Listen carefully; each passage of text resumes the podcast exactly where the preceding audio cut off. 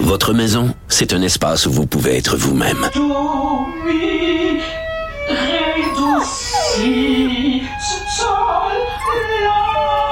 Elle mérite d'être bien protégée et vous méritez d'être bien accompagné. Trouvez la protection la mieux adaptée à votre maison avec Desjardins Assurance et obtenez une soumission en quelques clics sur desjardins.com.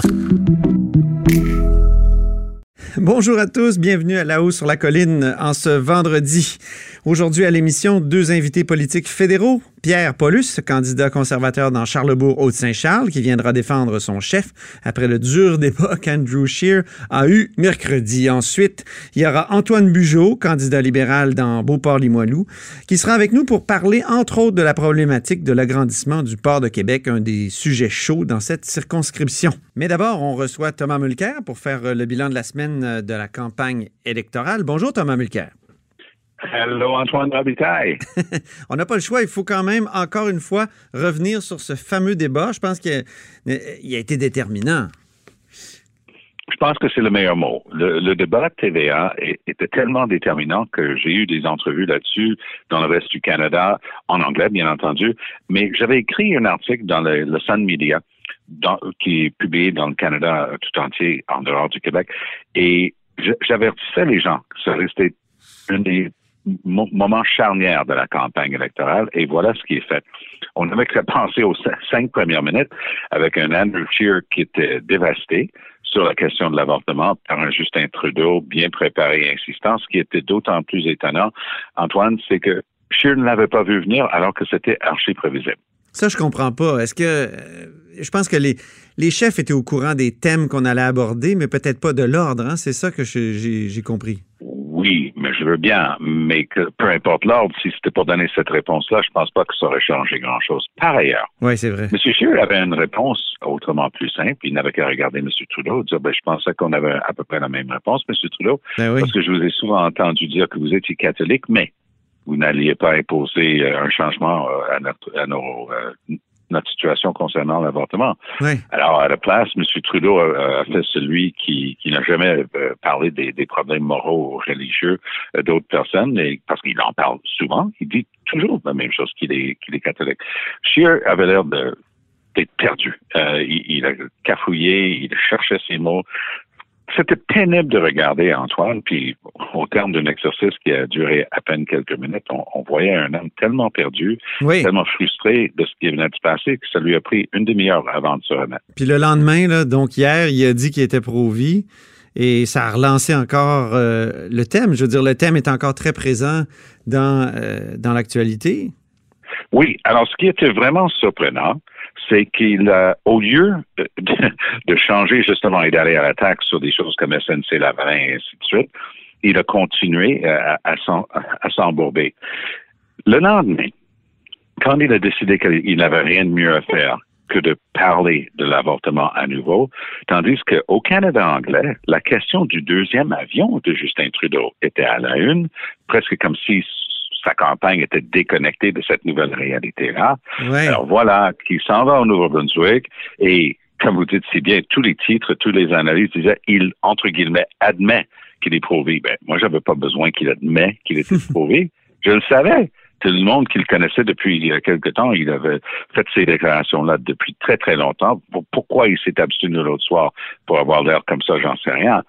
Mais M. Trudeau Mais parce qu'il y a peut-être une distinction très claire entre la position de Trudeau qui dit je suis contre l'avortement, je suis catholique, mais au fond, je demeure pro-choix.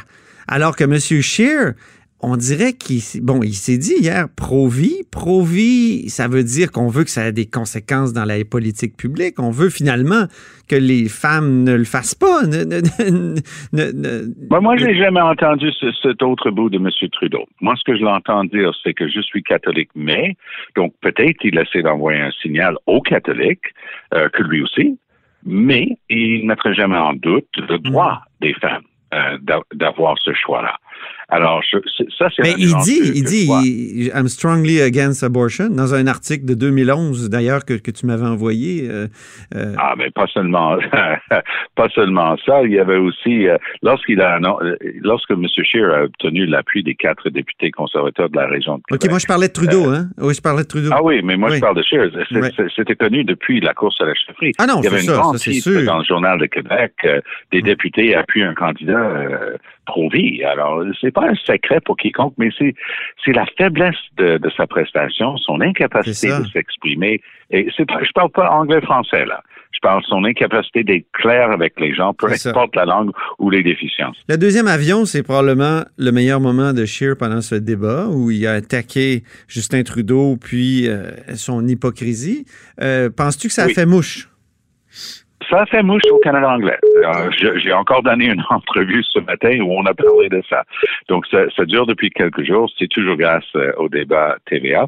Et voici ce que Scheer a dit. Il a juste fait remarquer, puis il a dit avec une pointe d'ironie, dommage qu'il a eu du mal à prononcer le mot canot, parce qu'il a, dit nous, mais il a dit c'est pour euh, vos costumes et vos canots. Mais en fait, nous, on avait appris lors de l'élection de 2015 que c'est tout à fait exact. Justin Trudeau a exigé un deuxième avion pour amener tous ses vêtements, ses costumes, ses changements de vêtements, ses accessoires, et j'imagine ses canaux, pour euh, poursuivre l'avion principal qui est avec lui, puis les journalistes, puis son équipe euh, d'organisation de la campagne. Donc, au Canada anglais, ils en ont parlé un petit peu de, de la question des gaz à effet de serre, puis l'hypocrisie évidente de quelqu'un qui a deux avions. Mais ils ont surtout parlé du fait que ça témoignait de la personne de M. Trudeau. Écoutez, ce gars-là, il a besoin d'avoir un autre avion pour traîner ses costumes et ainsi de suite. Je, vais te raconter l'histoire. On a passé tous les deux, M. Trudeau et moi, à Iqaluit à quelques jours d'intervalle en 2015. Moi, j'y étais en premier. John Doyle, qui est un gars qui écrit dans le Globe and Mail sur la télévision, il dit oui, mais Mulcair, euh, il portait euh, des vêtements qui n'étaient pas très chics et tout ça. Trudeau avait l'air tellement mieux à la télévision. Il est arrivé tiré aux quatre épingles. Il était dans des beaux vêtements. C'est vrai.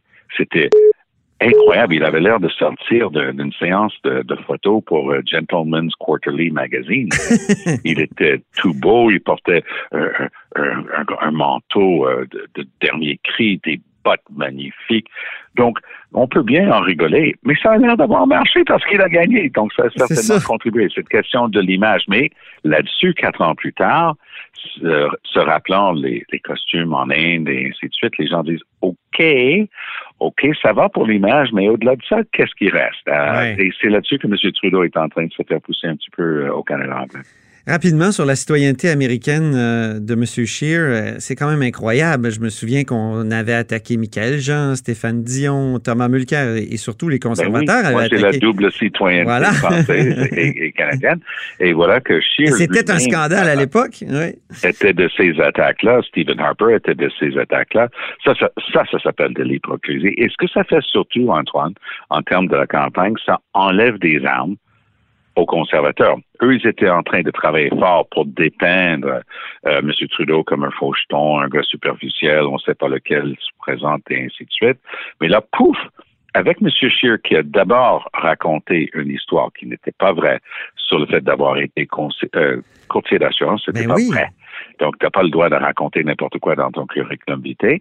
Et ensuite, on apprend qu'il a masqué le fait qu'il était citoyen américain. Là, il dit, ouais, mais euh, je voulais bien le faire, euh, j'avais bien pensé, je suis allé les voir au mois d'août. Wow, wow, wow. Entre-temps, il est citoyen américain, il critiquait les autres qui avaient la double nationalité et croyez-le ou non, il soumettait ses rapports d'impôts chaque année aux États-Unis. Uncle Sam recevait le rapport d'impôt d'Andrew Scheer chaque année. J'aimerais savoir comment il a voté au présidentiel. il dit qu'il n'a pas voté, mais on ne sait pas. hey Tom, merci infiniment. Toujours agréable ce petit tour d'horizon du vendredi. Oh, oui, bonne fin de semaine.